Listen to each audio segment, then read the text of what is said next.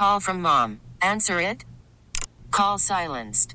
Instacart knows nothing gets between you and the game. That's why they make ordering from your couch easy. Stock up today and get all your groceries for the week delivered in as fast as 30 minutes without missing a minute of the game. You have 47 new voicemails. Download the app to get free delivery on your first three orders while supplies last. Minimum $10 per order. Additional terms apply. Good morning. Yeah, yeah, It's time to wake up. It's five, and we're live. Oh, is this thing on? I don't care. I want him to hear. This is the pregame show, your early morning shot of sports on 95.7 The Game.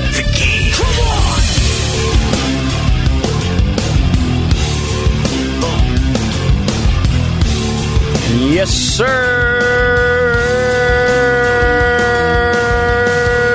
Good morning, family. Steven Langford in on the pregame show, 95.7 The Game. Leading up until 6 o'clock is the morning roast. We'll take you until 10. I got a lot to get to today. want to get to Kyle Shanahan and what he had to say regarding the quarterback battle because there's nothing more interesting than that. We got Langford's long balls coming up at 5:45. Haven't done that in a while. Where I go through my five favorite home runs of the week. We will get to that at 5:45. Do want to talk about the A's and Giants series that's coming up, including uh, the A's big win over the White Sox yesterday because the Giants had the day off after taking two of three from the Mets, and I'll have a question surrounding that. But I need to start off my show with a couple of other things. The first thing is Dan Campbell. Dan Campbell, Detroit Lions head coach, the new head coach. He originally was the tight ends coach, I believe, with the Miami Dolphins, and served as their interim head coach. And that's where I'd heard of him first because he was heavily featured on social media, uh, whatever he was talking at his pressers. And you may know Dan Campbell from his introductory presser. At least you will know the voice when the Lions fans got a first look at their new head coach. So this team's going to be built on, we're going to kick you in the teeth. All right. And, when you punch us back, we're going to smile at you. And when you knock us down, we're going to get up. And on the way up, we're going to bite a kneecap off. All right. And we're going to stand up. And then it's going to take two more shots to knock us down. All right. And on the way up, we're going to take your other kneecap and we're going to get up. And then it's going to take three shots to get us down. And when we do, we're going to take another hunk out of you. Before, before long, we're going to be the last one standing. All right. That's going to be the mentality. Okay. So that's where you'd first heard of Dan Campbell. Now, this just came across my timeline literally five minutes ago is where I saw this sound, and this happened yesterday when he spoke at the podium. But back on the 17th, on the 17th, he ended up making some roster cuts. And one guy that he did cut was his long snapper, Don Muhlbach. Don Muhlbach, if you look, his birthday, when he was cut, is on August 17th, 1981. So if you do the math there, Dan Campbell had fired him on his 40th birthday, essentially. And I don't know if he realized it was his birthday or not, but when he was asked about it, listen to his response over at the podium. No, there's no way to sugarcoat that. You know, I'm an ass. So that's about the best way to put it, and I hate it. No, it is, but it's there's no way to you know there was no way around it really. I mean, yeah, you could say there is, but ultimately that falls on me. It's my fault, and uh, Don's a hell of a dude, and you know that's sucks, but it is what it is. Man, man, when I saw that, it's just every little thing this guy does at the podium. And the reason that I'm featuring him so much is because 49er fans, you're going to be playing this guy week one.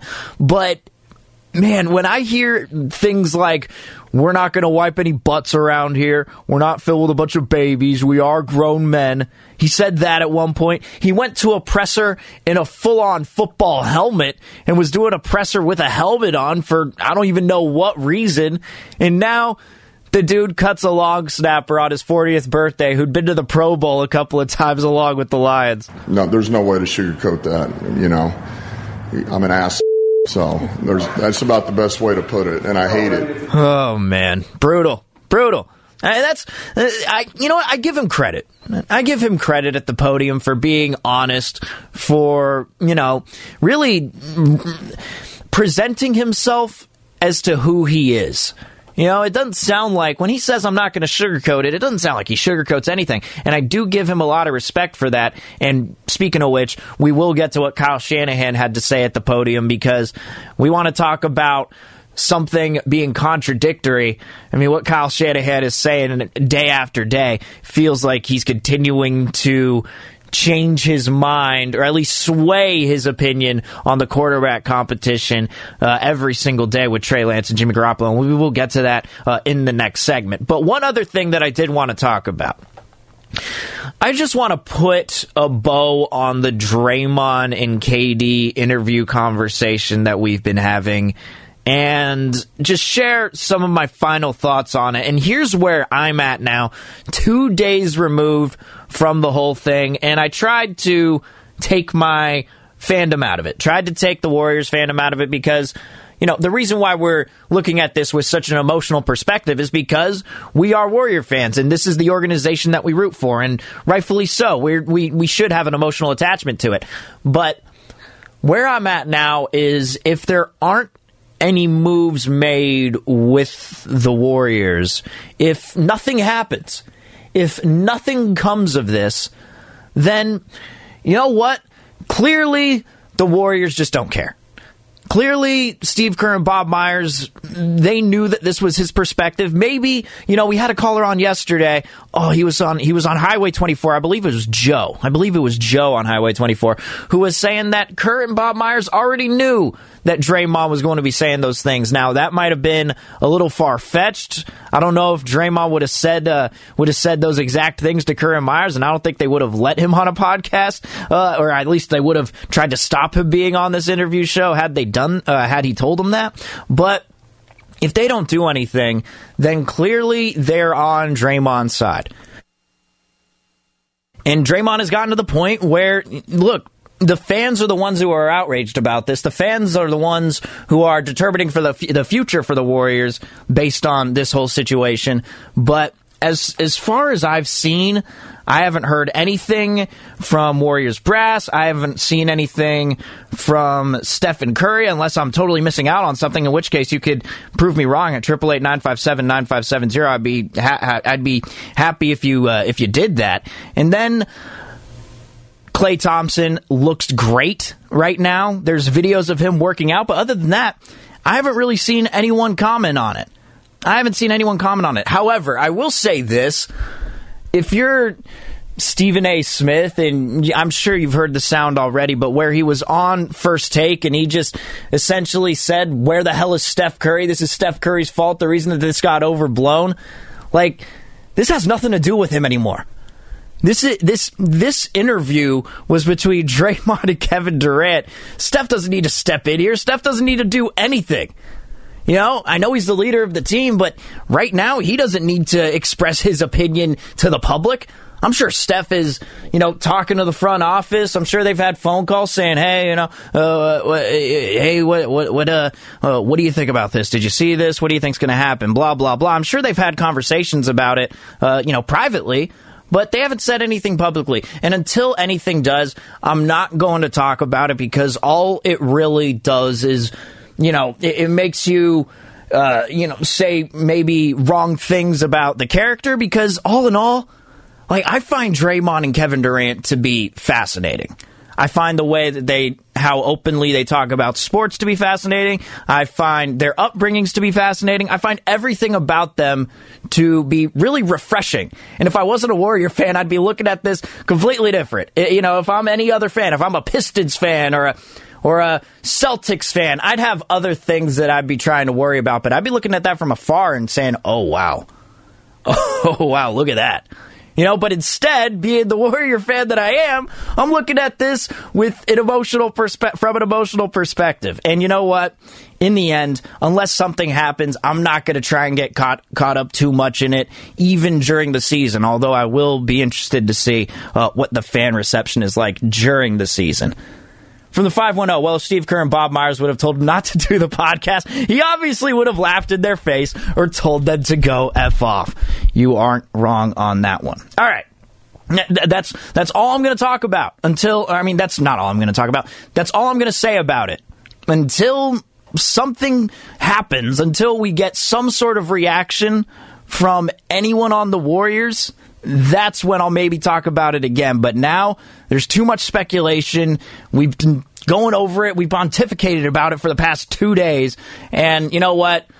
Fatigued by it. Totally fatigued by it. All right. Just to transition now, awkwardly. But the A's, they got their win over the White Sox 5 to 4 as they moved to 69, nice, and 53 on the season. And yesterday was a big one for them because look, going into these games and getting those runs early on, it was crucial for them. And, you know, Sean Murphy kicked it off with the home run. Uh, you know, uh, uh, uh Tony Kemp ended up walking with the bases loaded, and uh, Mitch Moreland uh, ended up scoring. But then Matt Chapman and Matt Olson both hit home runs. Matt Olson, of course, with the big one to make it five to three. And then the the White Sox weren't able to come back from that. but you needed that win because the Astros ended up getting the win in the top of the 10th over the Kansas City Royals yesterday and uh, remain above them in the standings. But that makes this series not only for the A's, but for the Giants. This is huge. This is a big one for both teams because if it, you know, if you split, okay, I mean, if, you know, the Giants go two two games to one or the A's go two games to one, okay. But if one of these teams gets a sweep or one of these teams gets swept, it could have significant, significant goodness gracious, what is the word I'm trying to think of? It's 5:11 in the morning, and I'm way, and I'm way too, I'm way too just. Ugh, just fogged up over here uh, this early in the morning. Significant implications on the standings. How about that? Significant implications on the standings and what it could do for the future. Because if one of these teams, not only just because of the Bay Bridge series, and you need uh, the Bay Bridge series just for bragging rights, and every fan base needs that, but just for the playoff hopes. And right now, with the Dodgers, they're still uh, creeping up on the Giants in the standings as they beat the Mets, uh, uh, the Mets yesterday, while the Giants had the day off. So they gained a half a game there. But if one of these teams, you know, they can split, sure, 2 1, 2 1, whatever. But if one of them gets swept, then that could have significant implications on what goes on, ramifications in the standings. For the 415, Stephen A. Smith is a daytime soap opera actor. He has a reoccurring role on General Hospital on ESPN. I'm sure he knows. I'm not sure he knows which one is the soap anymore.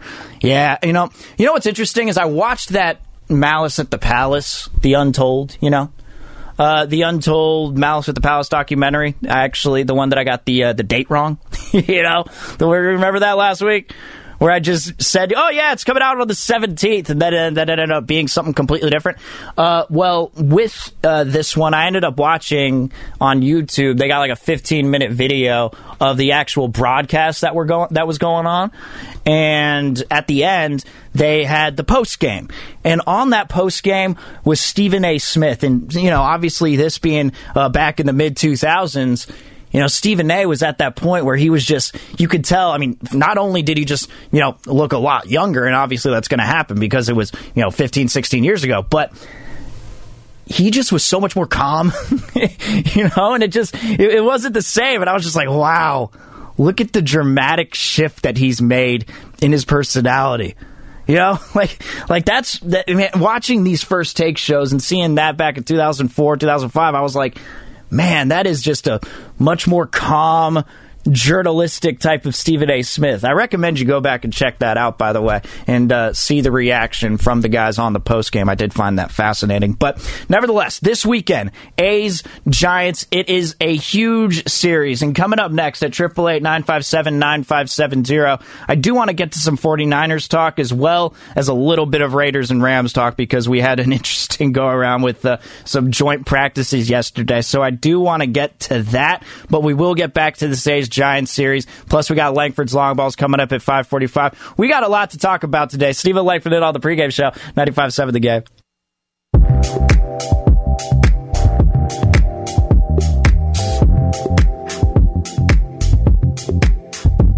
Now back to the pregame show on 95.7 The Game. Here's Steven Langford.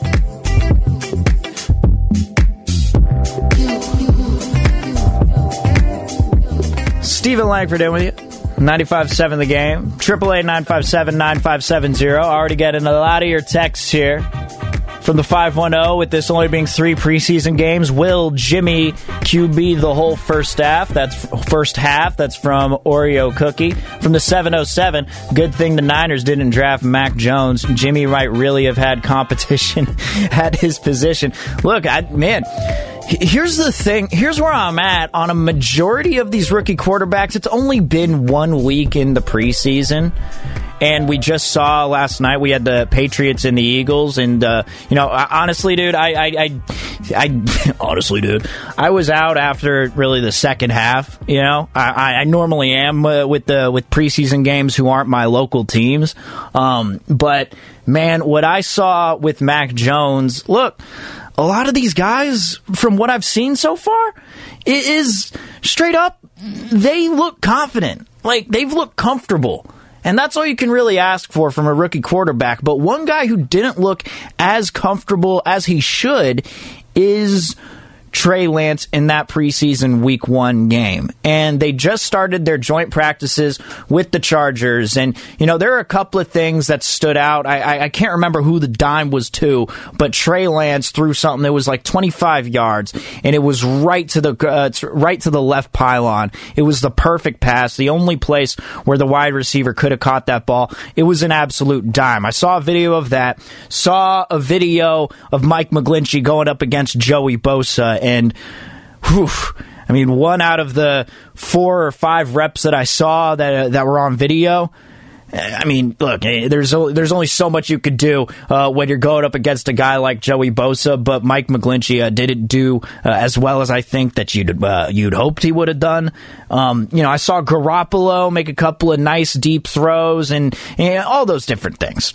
But here's where I'm at in talking about Trey Lance not looking comfortable, and this is something that I'm finding interesting. Here's Kyle Shanahan talking about just both quarterbacks and the fact that he's happy to have depth at the position. They're competing their ass off. They're doing a good job. I mean, it's not about one guy versus the other guy. It's about how good can Trey be, how good can Jimmy be. Uh, I think both of them. And when you go through camp, you go through games, you go through practices. I mean, it's it's up and down throughout the whole thing. So that's why I don't sit and who's ahead of the other, what's going on after each practice practice. I mean, they both bring different elements to our team. Um, both of them, I believe, can play at a high level, and I'm trying to see which one does that the best for us. So Jimmy Garoppolo started off hot at this practice, and then toward the end started to cool down, and uh, essentially just went over threw an uh, threw an interception to Asante Samuel Jr. And by the way. I'll just say this: if you're, I don't know, there probably aren't any Chargers fans listening right now at 521, but even with that play that Asante Samuel Jr. made, I mean, I can't believe he's the junior to Asante Samuel. That's that's that's crazy. Uh, but but he's making some nice plays. I saw him make one over in week one. I think they got something with this dude, but that's that's that's neither here nor there. So when I'm looking at both Garoppolo and Lance, it really is. I think, it, and you know, you, if you watch if you watch uh, any of Trey Lance's debut back at all from that Week One preseason, it is so hard. Thank you, Geno's to Jauan Jennings, who looked good. Uh, Jauan Jennings, I think they're really going to need him at wide receiver, um, especially if one of those guys goes down. I think Jauan Jennings is going to have to contribute uh, a little more uh, than expected this season, but. Um, I don't know if we can properly evaluate how Trey Lance is as a quarterback if he doesn't play with the first team. Like that second team offensive line that the 49ers are trotting out there, it doesn't look very good. It doesn't look good. And right now, they're continuing to suffer uh, some injuries on that offensive line more and more. I mean, we got Trent Williams who had the knee swelled up, and Kyle Shanahan says that he hopes he's going to be back for the Raiders game next week. Uh, uh, who, who's the other one? Uh, Aaron Banks is the other guy, the rookie who is expected uh, to to possibly even start and take over at guard. Aaron Brooks is expected to, or excuse me, Aaron Brooks. Aaron Banks is expected to be out one to two more weeks. Like the depth they have offensive line, it's not there. And if you're not putting Trey Lance out there with the with the day one offensive line, then I don't know how you can properly evaluate him because you could just be throwing him out there and I saw it in practice. They had the, you know, the open practice over at Levi Stadium that I went to a few Saturdays ago and I'm watching it and I'm just thinking, well, I can't really say what see uh, I can't really say with any conviction how I what I thought about Trey Lance is because what I saw from the offensive line when he was going uh, in these 11 on 11 drills is that the offensive line was just constantly getting beat by the D line. And you know that that could speak to how much depth they have on the D line too. So you know what? Maybe it's uh, you know compared apples to oranges, but nevertheless, still that second offensive line, even that preseason week one game, he didn't have much time. Now, sure, there was maybe a throw or two where he was being a little hesitant and he could have got the ball out quicker whatever. Yeah, there were a couple of those, but still, if you're getting sacked four times in a single game, then how are you going to truly evaluate Trey, Trey, Lance and what he could do on the field if you're putting him behind that offensive line? It's tough. I mean, it's like that's where I went to with Daniel Jones, for example, from the New York Giants. The New York Giants had a turnstile of an offensive line out there during the season, and you know Daniel Jones made some nice throws, but I'm like, also wait till you give him a decent offensive line before you truly make any conclusions about what type of quarterback he is. But Kyle Shanahan, he spoke about getting Lance some reps versus the first team defense. I'd like him to get some reps with the one ones eventually. Kind of reevaluate that after each practice, and not just so he can get with our ones, but also so he can go against some um, the one defense and stuff. So we'll see if we do some of that tomorrow. If I do, it'd be more trying to get him some reps versus Bosa and Derwin and some of those other guys too, because it's definitely a difference. I'm telling you, and it's and it's a huge, it's it's a it's leaps and bounds. Like you know, it's it's not exactly Brad Pitt and Moneyball when he's talking about the other teams in Major League Baseball, and then there's 50 feet of crap. Then there's us. It's not exactly like that. But man, there is something there. I think with that with putting Trey Lance with the ones and giving him some on field work. Now, I've already come to terms with the fact that Garoppolo is going to be start the starter week one. And you know what? Considering how bad the Lions and the Eagles are expected to be, if you're putting Jimmy Garoppolo out there in those in week one and week two, you know what? I think that's what you need to do because if Garoppolo loses both of those games, or even or even goes one and one. And the reason that they lost is because they didn't have the play they wanted from their starting quarterback. If that happens, that's when some decisions are finally going to be made. Or they could just go two and zero oh against the Lions and the Eagles. That go into that go into week three, and you know then maybe he can make it harder on them. And and and you know Kyle Shanahan will have some decisions to make because it's very rare that you're just going to bring in a quarterback, uh, especially a rookie quarterback against the Packers and then the Seahawks, who they're playing in week three and week four. But look, I just think Lance needs some first team reps. Like that's what I want to see. I'm tired of having to go with the twos out there because the twos they aren't cutting it. Uh, and, and, one more thing from Shanahan though, and and, and I'm glad he's open to this, but uh, this is what he had to say regarding the quarterback decision. You know, I'm just really excited that, you know, I think we've always had a, a, quarterback like Jimmy who can give you the chance to win a Super Bowl. And when he hasn't been in, we've really struggled. And I also think we drafted a guy who can get there also, which, yeah, that makes me very excited. Um, however that plays out, whatever gives us the best chance to win is definitely what I'm trying to focus on. But I'm also excited um, that I think we have some depth there, too, to where, regardless of what happens, I know you have other answers. like, you know, he just keeps on going back and forth, back and forth. Whoever gives us the best chance to win, whoever gives us the best chance to win. You know, in, in my opinion, you just traded that much. Uh, you you traded that much value. You traded that much stock in your draft picks, and you're not going to play this guy. I find it very hard to believe that Lance won't at least come in at some point this season. But one other guy that I do want to focus on because we've been so just microanalyzing the quarterback competition to its end. But I do just want to give a shout out to this guy because I think this is a key piece to the defense uh, that the 49ers are going to need to stay healthy. But it is one Jason Verrett. He's been great. I, mean, I, love JV. I'm sure he's thought of very highly here too. Uh, the way he carries himself, you, can see special guys on the field and how talented they are. But um, you also see what's special when you get around someone like that and know how they are. And he's a bulldog. He's competitive as can be. He's as tough a guy as we have out there, and one of the better leaders on this team. Even though you don't hear him talk all the time. And considering Uh, uh, considering the depth on the D line, as I've just mentioned, I've said that word like a billion times in the first half hour this morning. But as we're talking about the D line and at linebacker, you know, Fred Warner and Dre Greenlaw, those two guys are, are crucial to the defense. But I don't think we're giving enough credit to Jason Verrett and how important it is for him to be starting as the cornerback for this team. Because, look, if any one of these guys goes down, if any one of these dudes goes down, it's going to be on Jason Verrett to step up as that number one guy.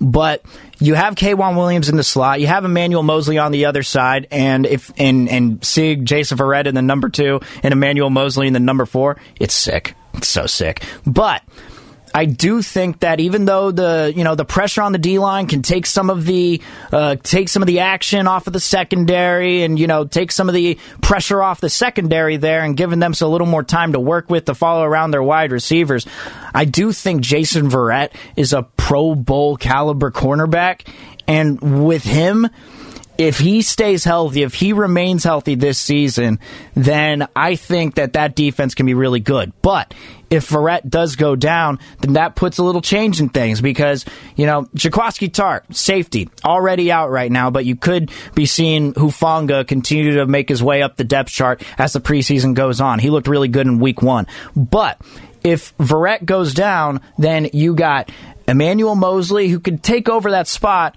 but then after that, who do you got in the slot?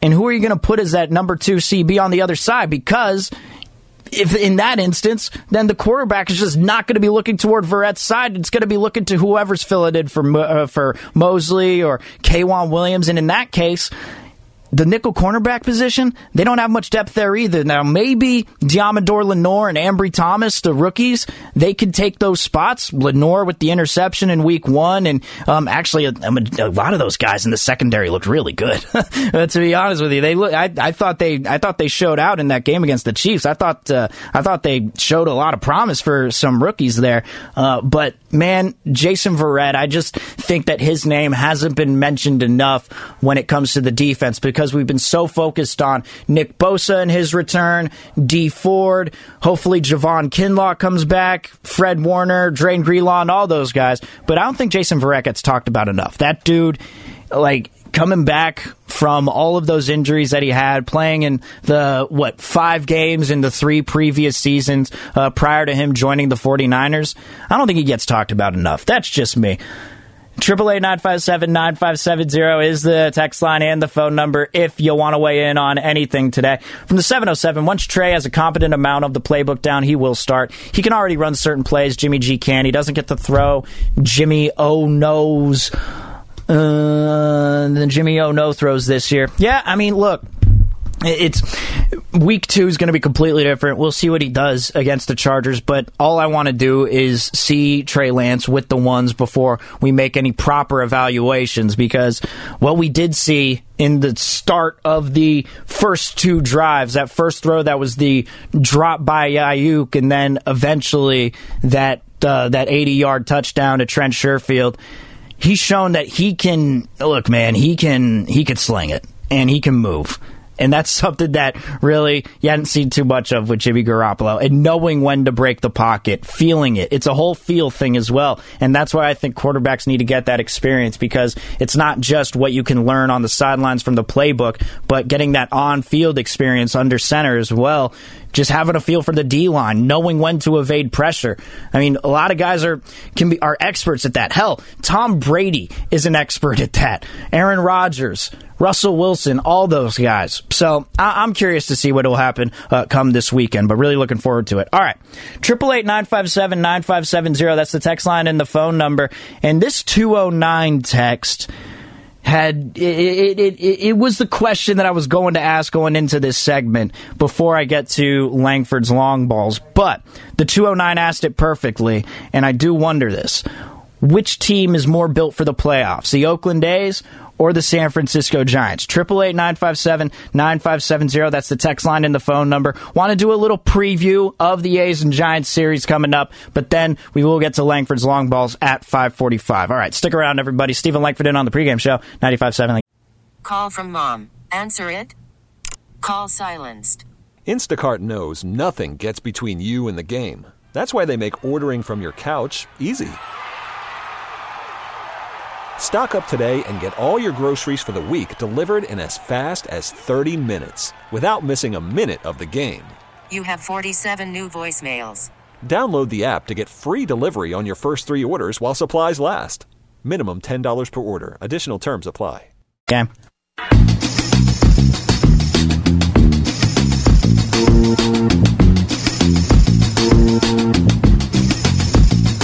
Now back to the pregame show on 95.7 The Game. Here's Steven Langford.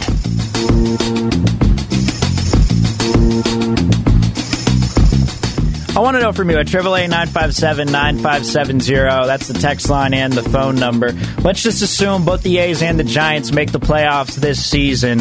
Uh, it's a big series this weekend as um, the Dodgers got the win over the Mets yesterday with the Giants' day off, and the A's got the big win over the White Sox as the Astros won their game uh, against the Royals as they're both in a race for their division right now. So, you know, it's close, and this series is huge for both teams. All right, right now the Giants are up two and a half on the Dodgers, while the A's are two and a half behind Houston.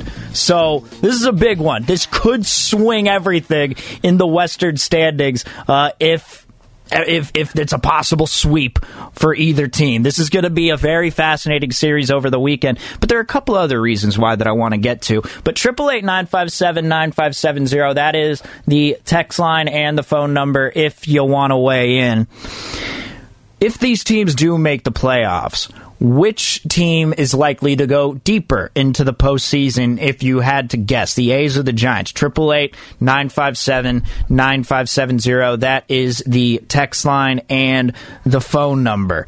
Uh, so and and I'm seeing here with uh, the text uh, the text line as the phone starts ringing and everything's just going crazy. From the 510, the loss of Bassitt is a huge blow for the playoffs. That's Oreo Cookie in Oakland. Uh, there hasn't been anything that's come out saying he will be out for the playoffs, will it? I mean, the, you got surgery uh, after the swelling. Uh, we got to see what's going to happen with Chris Bassitt and whether he can come back or not. Um, and and look, that was just that just sucked. Like, like knowing who Chris Bassitt is, you've heard me play some of his post game sound on here before.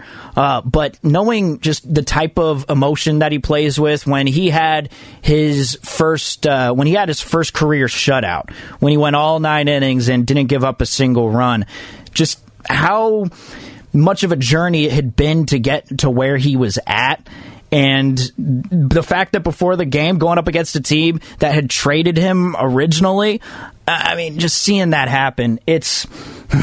It, it, it, was brutal. It, it, was brutal. And from the 5 1 are you kidding me? Oakland can't even get past the second round. The Giants at least have experience. Well, there are a couple of things because, look, the Giants, it's, eh, look, I've been talking about them every day. But with the A's, there is one piece to this team, two pieces, as a matter of fact, one of which hasn't really shown up too much this season, but that is one Matt Chapman. And as of right now, Matt Chapman has at least had a hit in six of the last seven games. And if you do the math on that, he is 10 of 23 ever since that series against Texas. So for the past two series, he has been hitting the crap out of the ball. And yesterday, getting the home run to tie the ball game uh, at 3 3, but, uh, or to give the A's the lead, excuse me.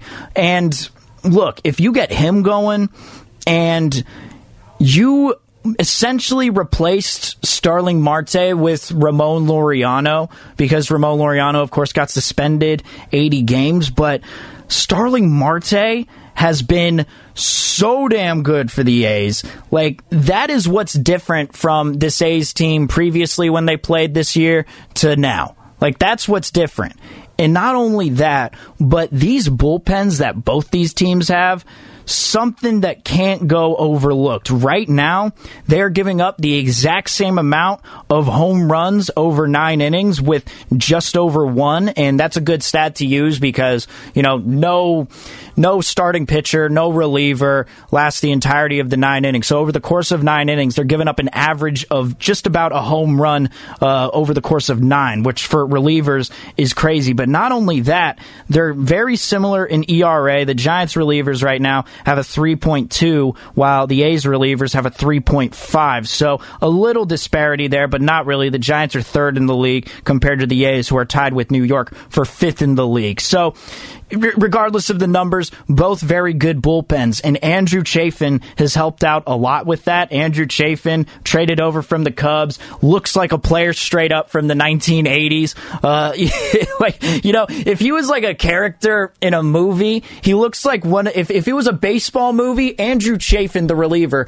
looks like one of those, uh, the, the characters that would be like obsessed with the food in the clubhouse you know, just waiting to have a donut after the game and then go out and throw lights out.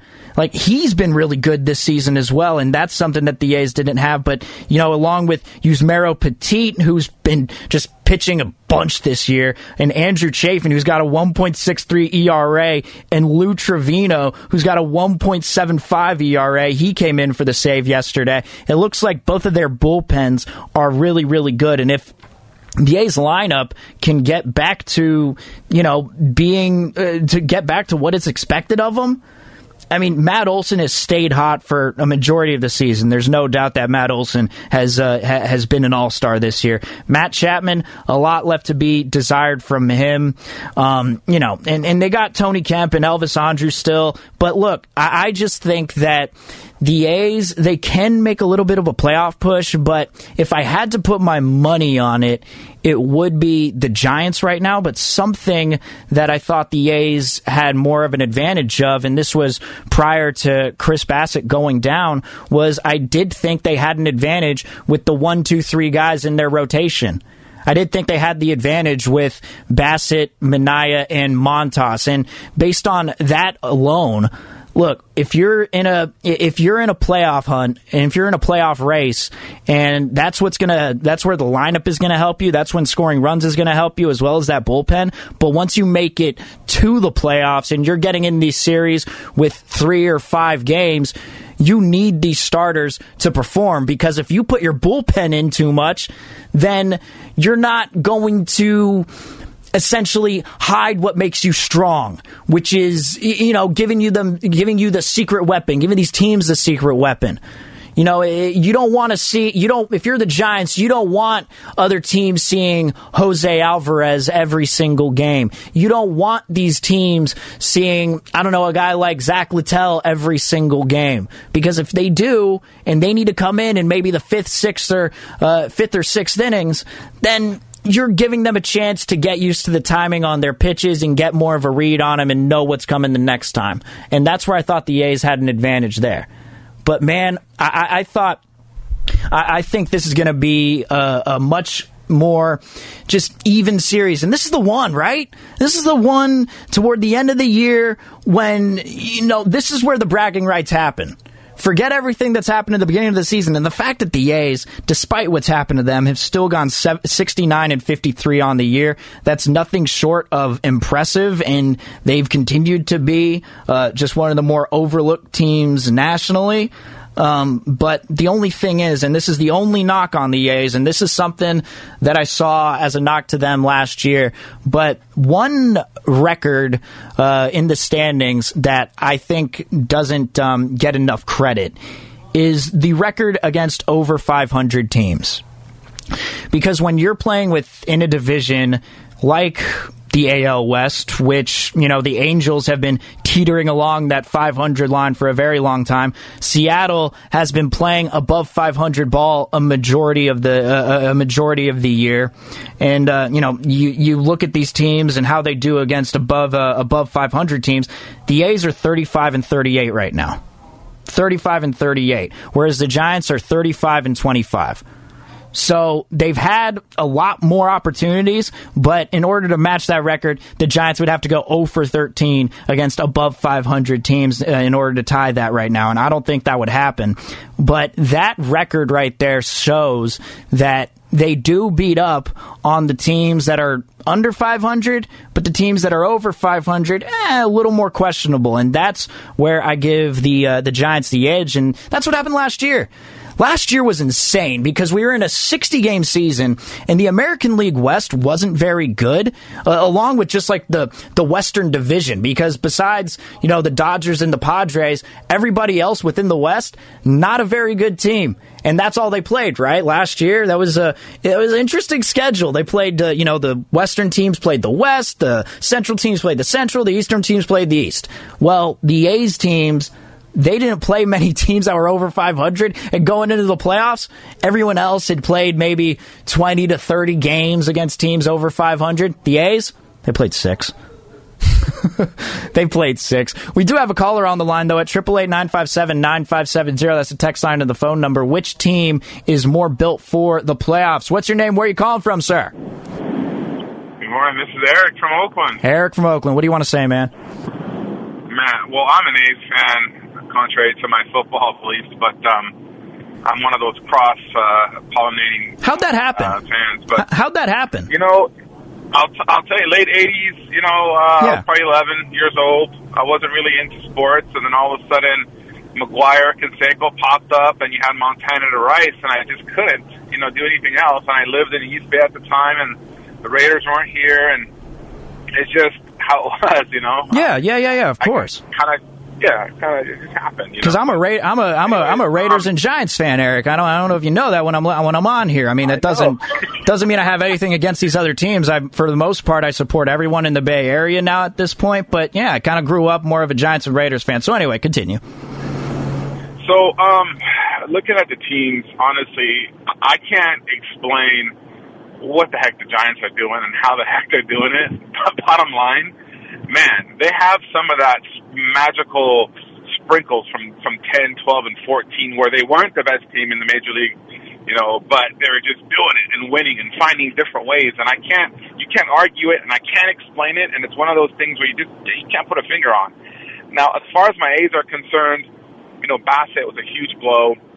I don't have too too much confidence in in the A's if they make the playoffs of actually doing anything. I actually, and I'm kind of down on this weekend. I really feel like, you know, unless the A's come out there and Marte turns into Rickey Henderson and and and and uh, you know Olson steps his game up because he's been kind of slumping with his batting average lately, mm. and Chapman's been heating up a little bit. He's been hitting some dingers, but it might be a little too you know a little too late.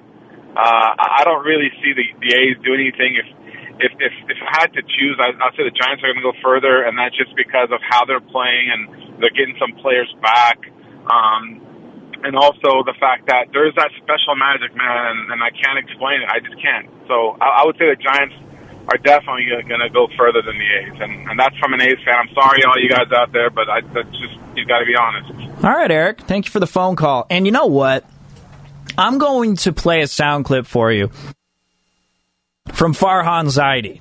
From Farhan Zaidi, who was on the Giants Talk podcast along with uh, Cole Kuiper and Alex Pavlovic of NBC Sports Bay Area. And he said something about why the Giants have been so successful, at least part of what's made the Giants so successful this year. And I also think that, that can, this can relate to the A's as well. But here's what Farhan had to say regarding the Giants' success this season. You know, I have to be honest, so much of being able to kind of graduate these players from maybe guys who've been up and down or guys who've been great players in the minor leagues is just having a supportive clubhouse, coaching staff, and manager. Having a group of coaches that is excited to work with a guy like LaMonte Wade Jr., having a manager that's excited to put that guy in the lineup, and then having players around those guys that support them and are excited to see them succeed on the field. So sometimes it's not so much about identification because I think there are other Yaz's and LaMonte Wade Juniors who are in, in AAA with teams and maybe aren't getting that opportunity. So it's a credit to the environment here, you know, as well as the talent and ability of those players. So I would say that's the secret sauce of the organization. okay. And that is something to me that uh, you you can credit that to the Giants and you know Gabe Kapler, the coaching staff, but if you're going to if you're going to pinpoint something where I look back on the career of Bob Melvin and I try and look at something that's made his team so successful in these past in, in his tenure with the A's, so much so that he become became the winningest manager in A's history over Tony La Russa, and that's because he's been with the team uh, as long as any of those guys Bob Melvin has. But I, I, that's what's made these teams so similar. Is I already talked about the bullpen and what's made similar there. Their home runs over nine innings. They've only given up uh, just one, uh, just about 1.01 for the Giants and 1.02 for the A's. So whatever point, whatever a tenth of it, whatever one one hundredth, whatever, no matter. But the positive environment and the positive reinforcement that's given to your stars when they're down the positive reinforcement. Look, at one point, Crawford was batting 248, and it wasn't that long ago. like, like, he's been doing this quite a bit, uh, at least uh, you know having a career type of season. But a lot of it's been done really since the beginning of July, and he just hasn't slowed down. It just feels like he's been doing it the entire season.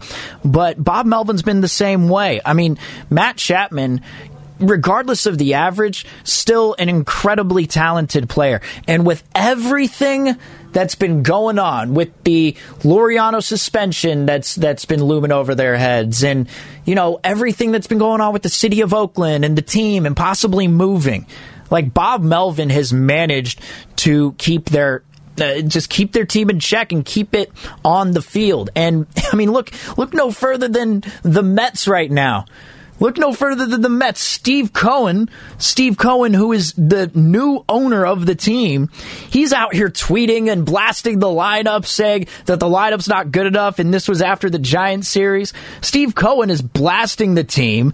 Uh, New York Sports Talk Radio is apparently trying to fire their manager already, even though the Mets are at a point now in the uh, in the NL East where they're five games back at first place and they're 60 and 61, but still, they're, they're a good ball club. Still a pretty good ball club. And they got the owner and the manager expected to be fired possibly after one season. Like they're a mess. Environment matters and culture matters. Bob Melvin built that with the A's, and I, I, attribute that to some of their success as well as just the talent of their players and what they had and the depth that they've had. But that positive environment that you need. I think it's important in today's sports, whether you like it or not. And I'm sure there's some of you who are yelling at your radio right now, telling you, you millennial Steven, are you? you know, like, this isn't the participation trophy era. Who cares? But at the same time, look at what these teams have been doing. Look at what these teams have been doing, regardless of this. Eric in Oakland, he's an A's fan, but he seemed to be pretty down on the team, but they're still 69 and 53 on the year. 56% winning percentage. They're still doing pretty well. Now we'll see what happens today because they are 35, uh, 34 and 25 at home, where the Giants are 36 and 24 in away games. So the uh, the A's uh, home record matches the Giants away record. It's just a they're just a half game up. So it's a very even matchup as far as I'm seeing right now. It's a very even matchup. And Alex Dickerson, Giants outfielder, he joins Damon Ratto and Kolsky weekly, and here's what he had to say about playing at the Coliseum that place is uh, very outdated, and as much as it may look like it on the field, inside it is uh, it is very far behind the times, and I think that's where kind of the complaints and wanting an update are coming from. It's just that it it is very very old, and it uh it's not as nice. It's a lot smaller. There's the way it was built because it was football and baseball. There's a lot of hallways. You get lost there. Sometimes I can't find the field. So yeah, it's definitely one I would like to see updated. So even with that, even with all of this looming over the A's, they've managed to have some semblance of a winning season. And this this this series this weekend is huge for both teams. Huge. Both two and a half games out. Uh, the Giants two and a half games up on the Dodgers, where the A's are two and a half games back of the Astros. If either one of these teams sweeps, it could have significant implications on the season going forward. From the 510, Giants aren't worried about the A's. We won the last series, and that was without Belt, Longo, and KB. That's a fact from the 510. The stolen base is what's going to push the A's over the top. No more waiting for the walk, walk, three run homer. Go Marte. Marte's a lot of fun to watch, man.